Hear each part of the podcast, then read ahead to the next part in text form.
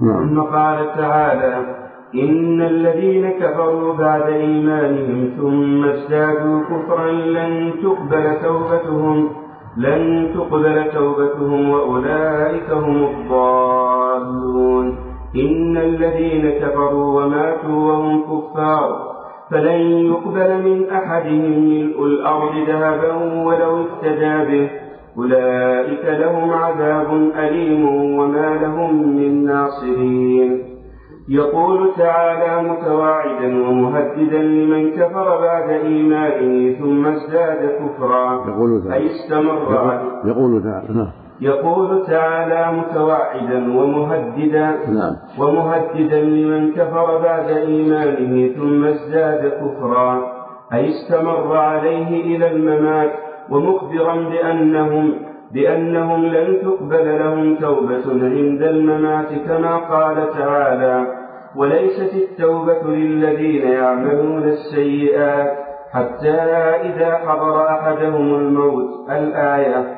ولهذا قال هنا لن تقبل توبتهم وأولئك هم الضالون أي الخارجون عن المنهج الحق إلى طريق الغي قال الحافظ أبو بكر البزار حدثنا محمد بن عبد الله بن بزيع قال حدثنا يزيد بن ابن ابن زريع قال حدثنا داود بن أبي عن عكرمة عن ابن عباس رضي الله عنهما أن قوما أسلموا ثم ارتدوا ثم أسلموا ثم ارتدوا فأرسلوا إلى قومهم يسألون لهم فذكروا ذلك لرسول الله صلى الله عليه وسلم فنزلت هذه الآية إن الذين كفروا بعد إيمانهم ثم ازدادوا كفرا لن تقبل توبتهم. هكذا رواه وإسناده جيد. ثم قال تعالى إن الذين كفروا ظاهر, السياق ولا حول ولا قوة إنهم يستمروا في الكفر. وعاندوا لن تقبل توبتهم لم لم يوفقوا للتوبة الصادقة. بسبب معانيهم في الضلالة وكفرهم. المؤلف حمل ذلك على أنهم زادوا كفرا حتى نزل بهم الأجل حتى حضر الأجل. فمن حضره الأجل لن تقبل توبته. لقوله تعالى وليست التوبة لمن يعمل السيئات حتى إذا حضر أحد الموت قال إني تبت الآن توبة الإنسان تقبل ما لم يغرغر إذا حضره الأجل وغرر بالروح انتهى تعقل التوبه حينئذ فالآية فيها وعيد عظيم وتحذير من الاستمرار في الكفر والضلال. وأن من كان هذا شأنه فهو حري بأن لا يوفق للتوبة. لأن قال ثم ازدادوا كفرا يعني استمروا في الكفر ومعنوا فيه. فالغالب على هؤلاء الخذلان وأن لا يوفقوا للتوبة نسأل الله العافية. نعم.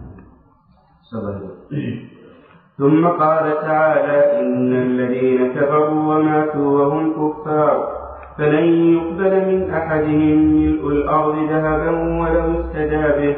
أي من مات على الكفر فلن يقبل منه خير أبدا. ولو كان قد أنفق ملء الأرض ذهبا فيما يراه قربه كما سئل النبي صلى الله عليه وسلم عن عبد الله بن جدعان وكان يقري الضيف ويفك العاني ويطعم الطعام. هل ينفعه ذلك؟ فقال وكان يقري الضيف نعم وكان يقري الضيف ويفك العاني ويطعم الطعام. نعم. هل ينفعه ذلك؟ فقال صلى الله عليه وسلم لا إنه لم يقل يوما من الدهر. رب اغفر لي خطيئتي يوم الدين. وكذلك لو افتدى بمن يعني يعني أنه لم يؤمن بالآخرة. يعني أنه كافر بالآخرة. لم يقل يوم رد اغفر لي خطيئتي يوم الدين. يعني أنه ماتها على طريقة قومه الكفرة لم يقل ما هي إلا حياتنا الدنيا نموت ولا ما فيه آخرة. ما فيه جنة ولا نار. وهذا شأن كل كافر. متى مات على الكفر لن تقبل منه. عبادات ولا أعمال ولا نفقات ولو كانت في الأرض. كان الله يقول سبحانه ولو أشركوا لحبط عنهم ما كانوا يعملون. ويقول سبحانه ومن يكفر بالإيمان فقد حبط عمله. وهو في الآخرة من الخاسرين. سورة المائدة من آخر ما نزل. ويقول جل وعلا ولقد أوحي إليك وإلى الذين من قبلك لئن أشركت ليحبطن عملك ولا تكونن من الخاسرين. بل الله فاعبدكم من الشاكرين. ويقول سبحانه ما كان للمشركين يأمر مساجد الله. شاهدين على أنفسهم الكفر. يعني بأعمالهم. أولئك حبطت أعمالهم وفي النار خالدون. فالشرك ليس معه عمل. من مات عليه حبطت أعماله. وحرم المغفرة. وليس له إلا النار. أبد الآباد نسأل الله العافية. وهذا يوجب الحذر من الشرك والمبادرة بالتوبة إلى الله مما هو عليه منه. وأن لا يؤخر ولا ساعة واحدة بل يبادر. لا يبادر بالتخلص من الكفر بالله لأنه أعظم الذنوب وأسوأها عاقبة ولا رجاء معه. نسأل الله العافية. والشرك هو صرف العبادة لغير الله أو بعضها. وهكذا كل ناقض من نواقض الإسلام يسمى كفرا وشركا. كل ناقض. فمن يعبد القبور يستغيث بالأموات من أهل البيت أو غيرهم ينذر لهم يذبح لهم يدعوهم مع الله فاطمة أو علي أو الحسن أو الحسين أو غيرهم عبد القادر الجيلاني أو البدوي أو غيرهم من الناس أو يدعو الرسل أو الملائكة أو الأصنام أو الجن كل هذا من الكفر بالله والشرك الأكبر. وهكذا غيرهم من سائر الناس من سائر الأولياء والصالحين وغيرهم. إذا تعلق بهم واعتقد فيهم أنهم يصلحون لهذا؟ حتى ولو لم يعبدهم. فإذا عبدهم صار شرا إلى شر. وهكذا كل ناقض كما يرى أن اليهود على حق أو النصارى على حق أو المجوس على حق أو الشيوعيون على حق. ليسوا كفارا. بعد العلم يكون كافرا وإن لم يفعل فعلهم اعتقاده أنهم ليسوا كفارا هو يكون مثلهم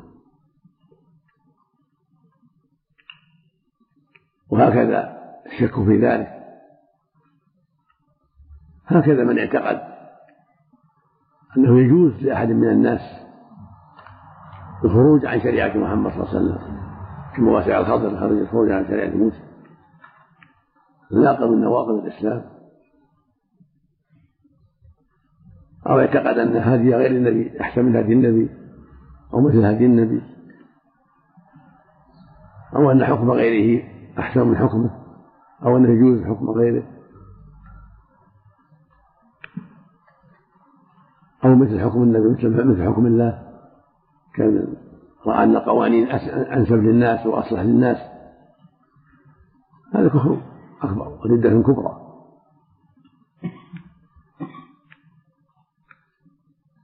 أو تعاطى السحر أو عمل به أو استحله.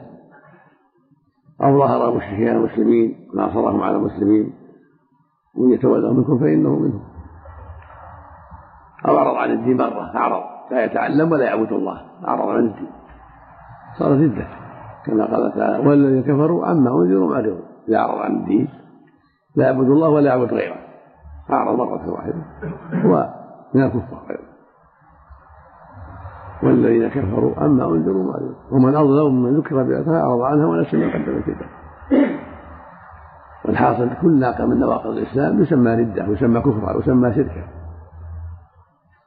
ويدخل في قوله تعالى ولو أشركوا لحبط عنهم ما كانوا يعملون ويدخل في قوله سبحانه ومن يكفر بالإيمان وقد حبط عمله وهو في الآخرة من الخاسرين فيجب على طالب العلم التفقه في هذا الأمر التبصر وأن يعتني باب حكم المرتد. في هذا العصر هذا العصر الخطير. ينبغي لطالب العلم أن يعتني بهذا الباب. كل مذهب من المذاهب الأربعة وغيرها اعتنوا بهذا هذا الباب. باب حكم المرتد. من هو المرتد؟ هو المسلم الذي يكفر بعد الإسلام. ومسلم ثم يأتي به بردة يأتي بكفر. هذا المرتد يعني الراجع إلى الكفر. بعدما أسلم بعدما هداه الله الإسلام أو ولد على الإسلام رجع إلى الكفر. يعني أتى بناقة من نواقض الإسلام هذا يسمى المرتد.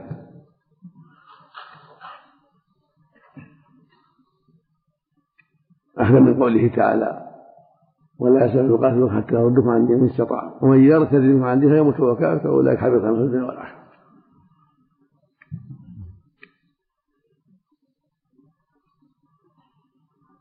المقصود أن المقام خطير. في عصر الغربة عصر القرن الخامس عشر. الذي امتلأت فيه الدنيا بأنواع الكفر والضلال والبدع والدعوة إلى الباطل واستنكار الحق. والتكبر عن اتباعه فالواجب على المسلم أن يحذر أن يصيب ما أصاب الناس. والواجب على طالب العلم أن يعتني بالعلم لا يفتي على جهاله بل يعتني بالعلم يدرس الأدلة الشرعية حتى يكون بينة في باب الردة في باب البدع في باب المعاصي. إذا قال قال عن علم عن أدلة شرعية في كل شيء. حتى لا يقول على الله إلا الحق. لأن القول على الله بغير علم مرتبة خطيرة فوق مرتبة الشرك. وذلك من أمر الشيطان. إنما يأمركم بالسوء والفحشاء وأن تقولوا على الله ما لا تعلمون. ثم هو خطر يقع في الشيء هو نفسه. إذا لم يدرس الأمر ولم يعتني ولم يتفقه في الدين قد يقع في نفس الباطل في نفس الشرك. هو ولهذا يقول صلى الله عليه وسلم من يريد الله به خيرا يفقهه في الدين. متفق عليه. ومن أراد الله به الخير فقهه في الدين. صار يتعلم يتفقه يسأل يدرس يعتني. وعند أدى الأقل شبهة يعتني حتى تزول الشبهة. وهذا باب عظيم باب حكم المرتد باب عظيم. ذكره الفقهاء العلماء في آخر كتاب الحدود. المسلم يخرج بعد الإسلام. ثم قالوا ومن فعل كذا؟ من اعتقد كذا؟ من قال كذا؟ كفر. من قال كذا؟ كفر. من فعل كذا؟ كفر. تعددوا أنواع الكفر من الأقوال والأعمال والإعتقادات. فإن الكفر يكون بالقول والعمل والعقيدة والشك. كفر أصولها أربعة قول وعمل وعقيدة وشك.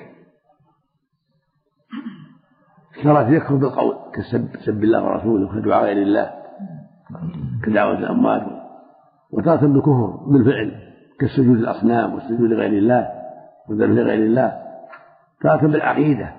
هو يعتقد أن عبادة الله وحده غير غير واجبة.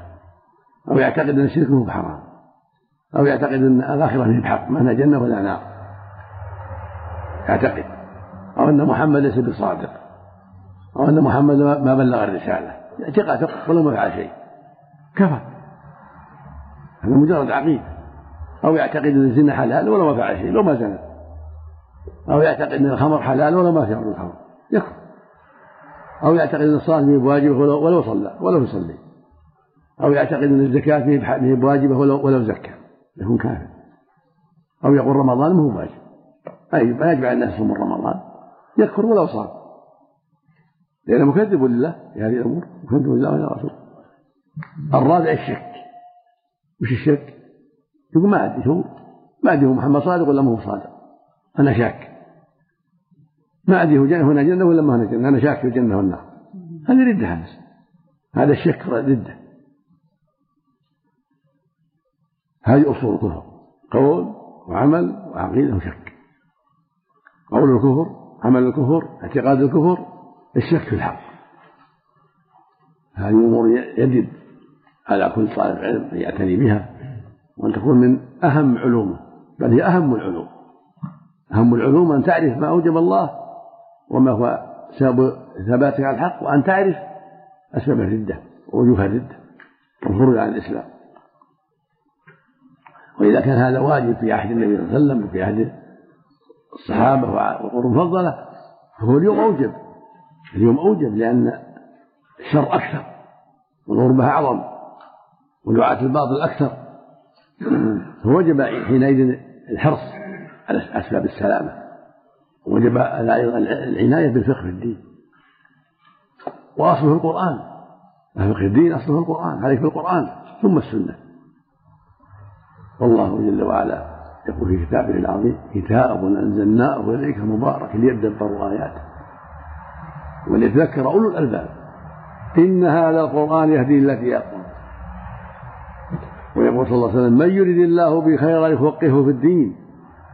فأعظم وصية أوصي نفسي بها وأوصيكم العناية بالقرآن. الإقبال على القرآن الكريم والإكثار من تلاوته. تدبر معانيه ثم السنة سنة الرسول صلى الله عليه وسلم. والحرص على الأحاديث الصحيحة وحفظ ما تيسر منها والتفقه فيها. ثم مراجعة كلام أهل العلم المعروفين. العلم والبصيرة الموثوق بهم المعروفين بالعقيدة الطيبة مراجعة كتبهم والاستعانة بها والاستفادة منها بعد القرآن والسنة. هذا هو الطريق. هذا هو طريق السلامة وطريق العلم طريق الاحتياط للدين طريق البعد عن أسباب الخطر. مع النية الصالحة لابد من نية. إنما الأعمال بالنيات لابد من نية صالحة. يعني نية وجه الله الدار الآخرة. نية أن تعرف الحق. مو بلأجل الرياء أو يقال فلان عالم أو يتعلم أو لا لأجل التخلص. لأجل تعرف الحق وتعمل به. تدعو الناس إليه. لكن نية صالحة خالصة. تريد وجه الله والدار الآخرة. تعلم من أجل تخلص نفسك من الجهالة. تعبد ربك على بصيرة ومن أجل تعلم الناس أيضا. لا للرياء ولا للسمعة ولا ليقال ولا لوظيفة. تعلم لتعلم أمر الله وتعمل بأمر الله وتدعو الناس إلى ذلك. هذا هو طريق العلم. إنما الأعمال بالنيات وإنما لكل امرئ ما له. فمن كان يرجو لقاء ربه فليعمل عملا صالحا ولا يشرك بعبادة ربه أحد. من كان يريد العاجلة عجلنا له فيها ما نشاء لمن نريد ثم جعلنا له جهنم يصلاها مدحور ومن أراد الآخرة وسعى لها سعيه. أرادها وسعى لها. ومن أراد وسعى فأولئك كان سعيهم مشكورا. لابد من إرادة الآخرة ولابد من عمل مع نية صالحة مع إيمان. ومن أراد الآخرة هذا واحد. وسعى لها سعيها اثنين. وهو مؤمن ثلاثة أراد الآخرة بنيته قصده. يريد الآخرة يريد النجاة. وسعى. هو أراد الآخرة ونام أراد وسعى عمل طلب العلم تفقه وأدى الواجبات ترك المحارم وهو مؤمن مؤمن معه يعمل بس على غير نية ولا غير قصد لا عن إيمان عن إيمان بالله والآخرة وبدينه عن إيمان بالآخرة عن إيمان بربه وتوحيده والإخلاص له عن إيمان بالرسل عن إيمان بكل ما أخبر الله به ورسوله وهو أراد الآخرة ويعمل يسعى السعي الواجب والسعي المستحب حسب طاقته عن إيمان عن إخلاص لله وعن إيمان به ورسله وعن إيمان بتوحيده وعن إيمان بكل ما أخبر الله به ورسوله عن إيمان بالجنة والنار والملائكة والكتب والرسل والقدر إلى غير ذلك. نسأل الله للجميع التوفيق. نعم. ما يروى؟ نعم. ما يروى أن أبي لهب يسقى في الجنة يوم الخميس. فيها يذكر ذلك ما هو بعد النبي صلى الله عليه وسلم. نعم. إذا كان من هذه أشار إلى إصبعه بعتاقته ثويبة امرأة جارية اعتقاها وأرضعت النبي صلى الله عليه وسلم. ذكرها ابن عروة وغيره مرسل. في ذكرها البخاري في أول صحيح. نعم. فلا يدل على أن المشرك ممكن يستفيد في عمله. إن صح فهو فائدة ما تنفعه. فائدة ما تنفعه. نعم. أحسن الله عليك عبد الله بن جدعان كان حي لما بعث الرسول؟ لا مو ما أدرك البعثة نعم. من نواقض الإسلام نعم. من نواقض الإسلام ما لم يكفر الكافر. إذا عرف إذا عرف بالدليل. عرف كفره في الدليل ولم يكفره. ما الدليل على هذا الناقض؟ نعم ما الدليل على هذا الناقض؟ أن هذا من نواقض الإسلام ما الدليل على ذلك؟ أدلة كثيرة. منها قوله صلى الله عليه وسلم من قال لا إله إلا الله وكفر من حرم ماله ودمه. لابد من قول يكفر ما يعبد من دون الله. لابد من الشهادة بكفر الكافرين. نعم.